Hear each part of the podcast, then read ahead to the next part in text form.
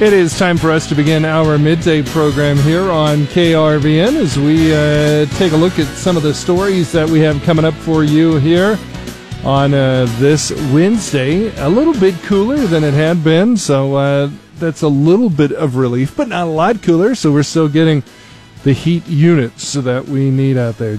Scott Foster here, along with Jason Jorgensen and Bob Brogan, Susan Littlefield is working too. Let's uh, check in with her and see what she's got for us today. Thanks, Scott. Here's what's happening on the midday from the farm team. Kicking it all off at 1219. Mark Gold will join me from Top Third Marketing as we talk about some of those crazy sayings you might hear commodity brokers use, like, for example, oats knows. We'll get more at 1219. Then Alex steps in at 1245 as we're cruising with biofuels as she talks with Don Scott of the National Biodiesel Board, talking about the environmental benefits you see from fueling up with biodiesel. And then Alex will wrap everything up at 117 as applications are now open for the 2020 Beef Ambassador Program. That's a look at the midday from the farm team on this Wednesday. All right. Thank you so much, Susan. I appreciate it. We turn it over to Jason Jorgensen. Jason, I talked to a UNK volleyball player the other day, and uh, there, there's, there's starting to get to be a little bit of light at the end of the tunnel and when they're going to get things going. They hope, like everyone else. like everyone else. Cross your fingers. Uh, the Lopers did make it official today, announcing a couple of transfers that Coach Squires will be adding good. to the program. We will get his thoughts on what uh, he feels was a very good off season for them in terms of what they've been able to bring in for players. So they went 38 1 a year ago. They do lose Julianne Jackson. Mm. She was she was uh, everything for them. Uh, but there's still, if there's a year, uh, there's still plenty there for Coach Squires and the ladies to have a fabulous season. Also, we'll talk about the NFL. Uh, Roger Goodell announced this week that if there are training camps, the teams are to have them at their complexes. They do not want them having training camps at satellite locations. Okay. Of course, they all used to do that. Yes. Many don't anymore. Kansas City is one of those who does. They always go up to the right up the road to the fine uh, complex they have there at St. Joe on mm-hmm. the campus of Missouri Western. But uh, the Super Bowl champs will be staying in Kansas City for training camp. And that makes sense. Yeah, it does. It does. I know San Diego did that back in the day. They would travel up to La Jolla or something like that to do their camp, and and so uh, yeah, that probably can't that probably can happen. Now the NBA is talking. I've heard they're talking about 22 teams maybe showing up in Orlando and getting to play. Yeah, they, every week is like a different trial balloon for those guys. Boy, it is. And we're still waiting on Major League Baseball. Oh, that's a that's a pop balloon right there. That thing's a mess. Who didn't see that one coming? Jeez. Well, also, we'll talk some Legion baseball. Most towns around here have found a way to get something to go. Uh, we'll talk about Highline coming up in sports. All right. Very good. Thank you so much. We turn it over now to Bob Brogan, and uh, let's uh, take a look at stocks here. I haven't even popped it up here. Where are we at? Uh, we're up pretty good. About 400 points right now, Bob. What's going Stocks on? are just a little bit higher today, extending some gains into the uh, fourth day. Banks, industrial, and energy companies were leading the way higher. Those sectors have been the most badly bruised this year and would also be among those that would stand to benefit the most from a recovering economy. The latest snapshot of the job market is less terrible than recent data have been. Less terrible. That's, that's interesting. Yeah, kind of an oxymoron. Yeah, Payroll. Yeah, I, I did less terrible than I thought Double I was negative, going to. Yeah. Maybe, yeah. Payroll processor ADP says U.S. businesses shed 2.8 million jobs in May, which is far less than the 9 million expected. So we're watching that and uh, hoping for the best, but preparing for everything else. All right, very good. That's all coming up on mid.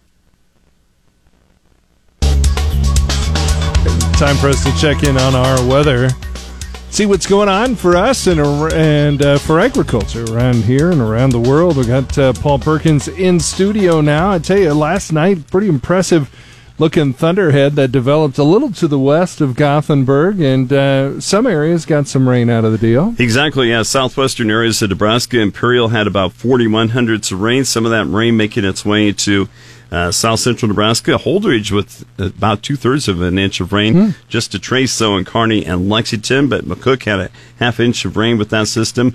Lincoln County, they had about, they did have some rain there, but just a trace amount okay. falling at the North Platte Airport. So kind of spotty. it was a little spotty and it was kind of dropping uh, to the south, too. It was kind of going in a different Exactly. Direction. And there was, uh, at times, there was a report of a possible tornado over Imperial with that system. So yeah, a bit scary uh, late yesterday afternoon, but nothing uh, too much of substance of, from what we've heard it for any damage. But uh, could see some severe weather today Yeah. and again tomorrow. The thunderstorm chances not the greatest over the next few days, but that severe threat is there if those thunderstorms do occur. Right now, in behind a cold front, we're cooler than yesterday with most of us with temperatures in the upper 70s to low 80s. The warm spots continue to be Wahoo and Fremont with temperatures right now right now about 86 to 87. In behind the passage of that cold front for today, not quite as warm on the temperatures, but still 10 degrees above average for some this time of year. The nice, nice thing that we're noticing around the area is some lighter easterly winds. Later today and tonight, thunderstorms will redevelop along the western high plains right near a trough of low pressure. As those storms track to the east, they could be severe, especially in central, western, and southern Nebraska on into northern and eastern Kansas. Pretty much if you're in the KRVN signal here, uh, you do have a slight risk of severe storms from the Storm Prediction Center. The primary threat will be golf ball size hail and wind gust up to 70. Storms also capable of producing some locally heavy rain since the dew points right now are pretty much into the mid 60s or will be by the late part of the day. Tomorrow will be warmer when last night's cold front lifts back to the north as a warm front. With the lift of that front, scattered thunderstorms possible tomorrow afternoon through tomorrow night. Tomorrow, that slight risk of severe storms looks to be over central and eastern Nebraska. Now, Friday through the weekend will be mainly dry. Temperatures returning to the 90s as the ridge of high pressure starts to rebuild from the desert southwest. We will start to see a pattern change by next Tuesday with low pressure and a cold front. The combination should bring some decent chances of some thunderstorms and temperatures more seasonal. There is a change in our long-term forecast, especially in the later periods. Nebraska and Kansas temperatures the early half of next week should be seasonal to slightly warmer than normal, but by late next week through June 16th, the outlook calling for a mid-June cool down at seasonal to slightly cooler than normal temperatures. During that time in central Nebraska, the daytime highs are usually in the low 80s with average overnight lows in the upper 50s. Rainfall the early half of next week in Nebraska and Kansas should be mainly near normal. Late next week through June 16th, expected to be mostly below normal for rainfall. One of the factors impacting the markets include a favorable mix of heat and thunderstorms in the central U.S. and periods of rain in the forecast for crop areas of both Europe and the Black Sea region. Above normal temperatures are aiding late planted crops across the northern plains, but stressing the crops in drought affected areas of the central and southern high plains. Colorado leads the nation right now with excuse me, 41% of its winter wheat rated very poor to poor. Kansas wheat follows at 25% very poor to poor. Hot weather in the Midwest will lead to rapid corn and soybean growth, the heat and periods of rain continuing the favorable growing conditions, while western crop areas of the southern plains are hot and dry right now with crop stress. Eastern areas have better soil moisture and expect thunderstorms to continue their favorable crop progress. In the northern plains, any stressful heat the next five days expected to be offset by thunderstorms across the Black Sea region of Ukraine and western Russia. Rain this week will be useful for the summer crops and late stage wheat. The Ukraine crop estimated to be lower than a year ago, but that's due to dryness earlier this spring. For Western Europe and France and Germany, rain chances will continue this week and benefit their wheat crop. All right. Well, we will see around here uh, if anything pops up here, but certainly uh, keep an eye on it for you because there, there's a chance. Exactly. Probably later today and tonight we'll see those storms form to the west. Kind of a similar situation to what we saw yesterday, Okay. forming across the western high plains and then moving to the east. Right now, a little bit of thunderstorm activity in south central South Dakota, but pretty quiet towards Colorado and Wyoming where those storms will probably fire. Okay. All right. Very good. I appreciate it, Paul. Where do you go to check in on your weather? Weather Chap, KRVN.com. District. When listening to the markets, have you ever heard one of our commodity brokers use the terminology oats nose or turnaround Tuesday, dead cat bounce? Well, there's some interesting history behind that terms. Good afternoon. I'm Susan Littlefield on the Rural Radio Network. So I asked Mark Gold of Top Third Marketing, first off, what's all this talk about oats nose? it goes back to an old saying at the Board of Trade. Uh, when I got to the Board of Trade in 1977, you know, a long time ago, uh, you know, the old timers had a bunch of old things. The oats nose, gentlemen don't trade oats, uh, turnaround Tuesday, um, the voice of the tomb. There were all these mystical things that you know were around the board of trade at the time, and uh, you know now with computerized trading and the algorithms, I don't know how much it really plays into it anymore. But uh, it's just one of those things. When oats have done July oats in particular have done what they've done, you know, you want to pay attention to it. Yeah, is it the end all, be all? Uh, no, but it's there's a reason why oats have rallied, you know, the better part of a dollar a bushel since the March lows. So uh, I think you just have to kind of pay attention to it. Doesn't mean the corn and beans are going to rally, but we'll see. Definitely been interesting watching the correlation on how the conversation of oats nose in the last couple of weeks has continued to regenerate itself amongst folks.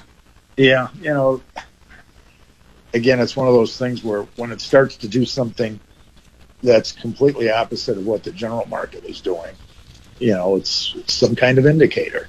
You know, like uh, don't buy a bean market led up by the soybean oil. You only want to buy a bean market led up by the meal.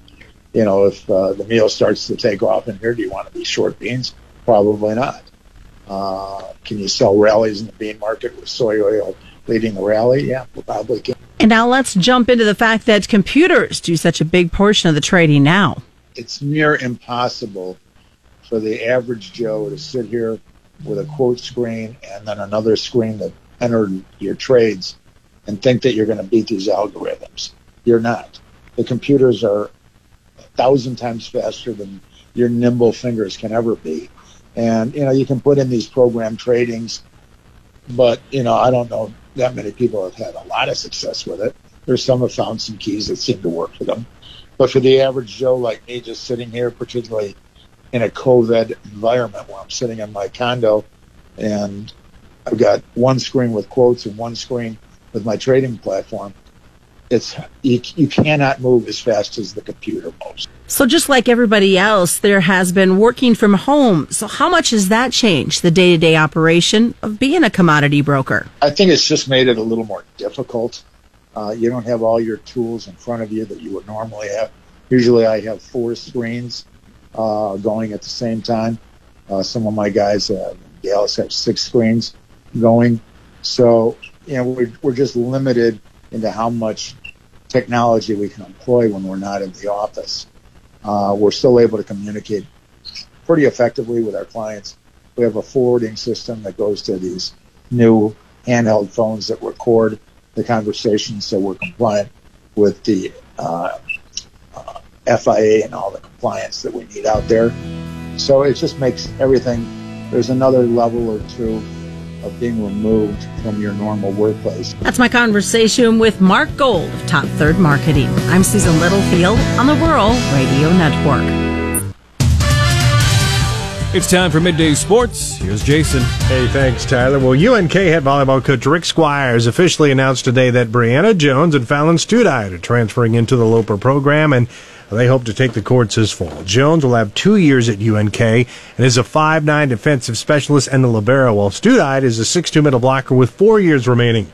Jones comes in from Division II Bridgeport from Connecticut, while Studite was a walk-on this past year at Nebraska. And overall, Squires is excited about where things stand. So you look at the incoming freshmen and the talent we have there, and a couple of transfers, and you know we we didn't, you know, we lost some good seniors, but uh, not uh, you know half of our starting rotation or anything like that. So we we feel good about our recruiting class. The Lopers went 38 and 1 last year and were the D2 national runner up. After a spring of stops and starts, Highline once again will field the Legion baseball program. Coach Keith Hengler says goals for the team this summer are pretty simple. The big thing this summer that's going to be different than last year and hopefully going forward next year is it's going to be focused on getting the kids back into shape to be able to play a game. That's kind of what I'm focusing on. You know, there will be some instruction, but mostly it's going to be getting them, you know, game ready physically so they don't get injured and that sort of thing. Now, this is the second year for the program between Elwood and Eustis. Now, all of their games will be on the road as they did not receive clearance to play games in Elwood. They'll start the season on June 19th at McCook. All 32 NFL teams have been told by Commissioner Roger Goodell to hold training camps at their home facilities this summer. Now, most NFL teams stay at their training complexes year round, but Dallas, Pittsburgh, Kansas City, and Buffalo are among those that stage training camp elsewhere. So, no training camp at St. Joe this year for the Super Bowl champs. And a part time student worker in the Iowa State Athletic Department has tested positive for COVID, and four athletes are experiencing symptoms.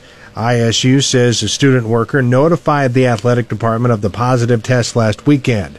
The four athletes from two sports began experiencing symptoms after being in close contact with individuals outside the athletic department who had been affected. Those athletes are in quarantine and awaiting test results. That's sports. For more, you can check that out anytime at krvn.com.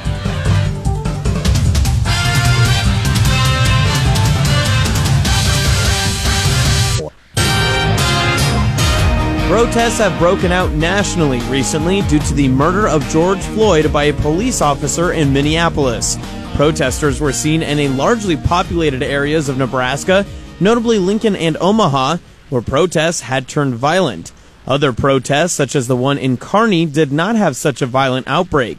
Co-organizer Kevin Queen describes the intentions of the group in Kearney. Well, we were interested in coming out and supporting the peaceful protests that were going on in Minneapolis, not the rioting and the looting, but the peaceful protest against police violence against African Americans. And we were organizing it as a combination of a Black Lives Matter rally, but also a civil rights rally and coinciding with solidarity statewide. The group had contacted the Kearney Police Department and worked with KPD to find a resolution to allow their protest while also following social distancing guidelines and other parameters set by Kearney officials.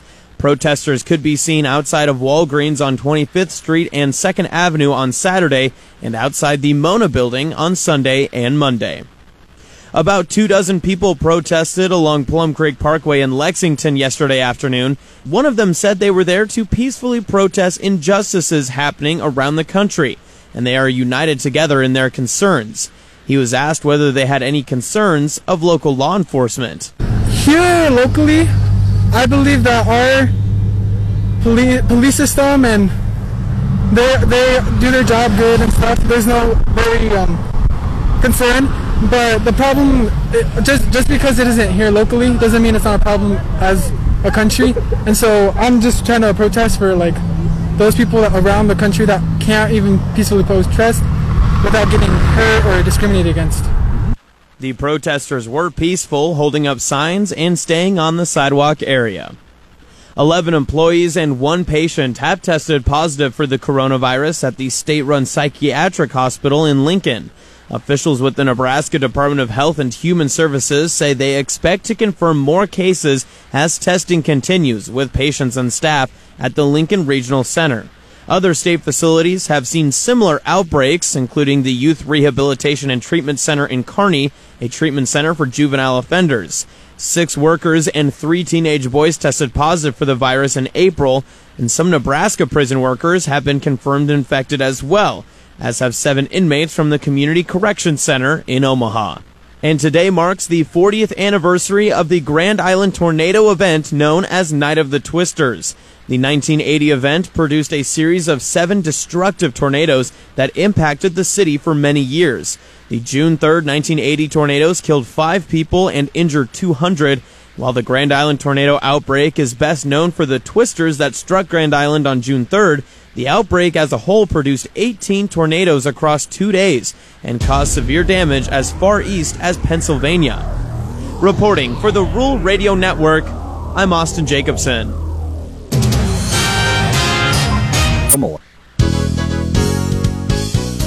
It's time for another edition of Cruising with Biofuels as we celebrate June as Renewable Fuels Month. I'm Alex Wojcicki on the Rural Radio Network, joined on the phone by Don Scott. He serves as the Director of Sustainability for the National Biodiesel Board. Don, thanks so much for joining us. Yeah, thanks. I'm glad to talk about biodiesel. Yeah, well, today we're focusing on some of the environmental benefits of using biodiesel. So, if you would, tell us about some of those. Yeah, so the environmental benefits are, are numerous. Um, one of the things that's really interesting to people today is reduction in greenhouse gas emissions. Biodiesel reduces greenhouse gas emissions by more than 75% compared to petroleum uh, diesel. Uh, biodiesel also reduces tailpipe emissions. uh, tailpipe emissions that can be impactful to human health. Biodiesel reduces particulate matter. Biodiesel reduces uh, carbon monoxide and some polycyclic aromatic hydrocarbons, a lot of compounds that are related, they're either carcinogenic or they're related to respiratory illness. And biodiesel reduces all of those significantly. And now more than ever, Don, we really need that cleaner air to stay healthy. So, how does poor air quality impact human health, and what can biodiesel do to solve that problem? Yeah, so, you know, literally, you know, thousands of people have their lives impacted or shortened every year because of respiratory illness.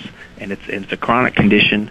Um, many of us don't suffer, but those particularly in urban areas or congested areas where there's a lot of uh, smog, you know, over time that does have an uh, impact on human health. Um, so biodiesel significantly reduces that, reduces the amount of soot and particles in the air. Biodiesel also reduces the potential to form ozone and smog, which is a health concern in major cities. And so we've quantified that, you know, using some statistics from US EPA and the California Air Resources Board. Statistically, the amount of particulate matter reduced from biodiesel used all across the country um, would prevent, you know, almost 300 premature deaths every year. Um, so that is that is significant, even though we're only using 5 to 20% biodiesel in certain parts of the country, you add up that benefit, it does make an impact. And you mentioned in an article that you wrote that a lot of times we're thinking about the long term benefit of making sustainable choices. How does using biodiesel every day really contribute to this overall problem? Well, and we're fortunate too that in addition to these environmental benefits that, that we've been talking about, biodiesel also has economic benefits. Um, and most of the time, those those questions are perceived as a trade-off. But for biodiesel, you're really doing good things for the economy and the environment at the same time. So at the same time, we are reducing emissions and p- perhaps, you know, preventing uh, almost 300 premature deaths across the country in a year. We're also supporting over 60,000 U.S. jobs and adding $11 billion to the economy. Don, I want to ask you I, don't know if you know, but off the top of your head, what research is being done uh, with biodiesel and its both environmental and economic impacts? Yeah, so we've been at this for about 30 years, uh, developing this industry, and that work continues uh, on many aspects, both uh, on the technical aspects, ensuring biodiesel fuel quality and performance in engines, also continuing to refine the analysis on greenhouse gas reduction, and continuing to update those numbers on uh, the economic benefits. Our industry is, is growing and changing, evolving each year, so we're always keeping those numbers up to date. And for those who are listening who are thinking about trying out biodiesel, first of all, what's what's important to know about what types of vehicles can use biodiesel? So any diesel engine can can run on biodiesel. And in fact, a lot of the diesel engines on the road today are already running biodiesel. Um, diesel fuel can contain up to 5% biodiesel blended in, and it's not labeled on the pump. It's considered fungible fuel. All of the engine manufacturers approve that blend level. Uh, all of the heavy duty U.S. engine manufacturers also approve at least 20% blends. And in that case of a, of a blend above 5%, there is a, a small label that's required by federal regulation on the pump. So, you know, a little three inch by three inch square blue or orange uh, label that will let you know you're getting a higher percentage of biodiesel. Uh, and that uh, varies uh, from region to region. Uh, Midwestern states like Minnesota, Illinois, and Iowa have a lot of, of B20 blends. Other states have it sporadically. We're also seeing a lot of heavy blends uh, on the West Coast because they're really interested in the re- emission reductions from biodiesel. And for drivers across Nebraska and really across the nation, what's the best way to find fuel retailers so that they can fuel up with biodiesel? We do have a, a map that we try to keep up to date on our, on our website. So if you go to uh, biodiesel.org and search for you know finding biodiesel or retail locations, you can find a map there. Also, you know along most of the major interstates, the um, truck stop chains like like Love's, Pilot, and Flying J, they carry biodiesel blends at a lot of their stations. Uh, so you can check their website, or you can just pull up to the pump and, and look for that blue label. Um, some of the TNA travel stations across the country also carry it, and then a lot of their uh, more regional convenience stores, like like the Kum & Go's, uh, Casey's General Store, they carry biodiesel in several hundred of their locations. All right, great information. Thanks so much for joining us. Well, thank you for the opportunity. That again was Don Scott. He's the Director of Sustainability for the National Biodiesel Board. As we were discussing some of the environmental benefits of using soy biodiesel, as of course we're celebrating June as Renewable Fuels Month. That's been another edition of Cruising with Biofuels from the Nebraska Soybean Board News Desk, which is brought to you in part by Nebraska soybean farmers and their checkoff. You're listening to the Rural Radio Network. Bureau. With the business report, I'm Bob Brogan. Stocks are rising again on optimism that the economy can climb out of its current hole more quickly than earlier feared. The S&P 500 is up 1.1% in midday trading, heading for its fourth straight gain as lockdowns loosen around the world and raise hopes for a coming economic recovery. Treasury yields also pushed higher in a sign of improved confidence after reports suggested that while the U.S. economy is still getting pummeled, it may not be as bad as economists had feared. Companies that would most benefit from a growing economy led the market, continuing a recent trend as hopes rise that the economy and life in general can return closer to normal as business shutdown orders lift. U.S. businesses shed 2.8 million jobs in May, significantly less than the 9.3 million job losses that were expected. Payroll company ADP reported that businesses have let go of a combined 22.6 million jobs since March, with the bulk of the layoffs occurring in April. The virus forced employers to shutter offices, factories, gyms, and schools, while demand for gasoline, clothing, airline tickets, hotel rooms, and restaurant meals quickly vanished. Europe's unemployment rate ticked up only modestly last month. It appears to be contained by use of programs that have kept millions of workers on payrolls. It also appears it was influenced by the fact that some people stopped looking for work. The new figures released today show that the jobless rate in the 19 countries that use the euro rose to 7.3% in April, the first full month when pandemic lockdowns hit the continent from 7.1% in March. The U.S. services sector shrank for a second month in May as the coronavirus pandemic triggered shutdowns and layoffs around the country. Activity did rise from levels last month that had not been seen since the recession. For the Rural Radio Network, I'm Bob Brogan.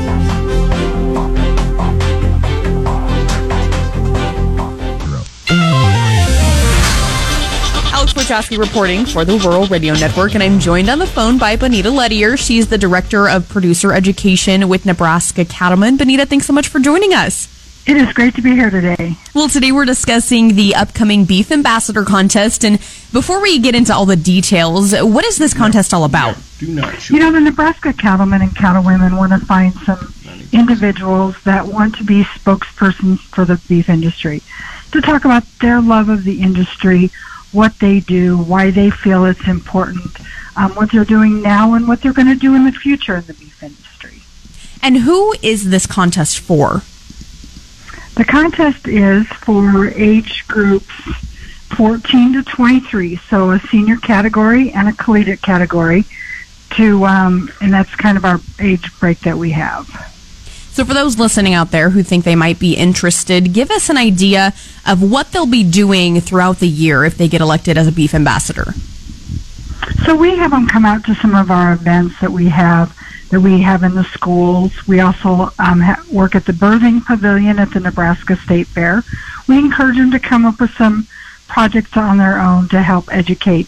This year, Jennifer, she created a Beef is May month promotion, doing encouraging some people to do some videos this last month.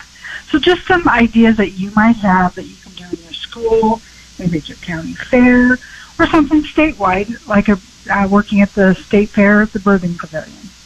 And the application this year is just a little bit different than it has been in the past. Can you give us the update on, on how people can apply for this? Yeah, so we're doing the contest just a little bit this different this year. We are doing part of it by Zoom, and then so you're going to experience how it is to talk on the radio, share your experiences. He, he's going to ask you some standard questions, talk about the answers, help re- relay your message about the beef industry to our listeners.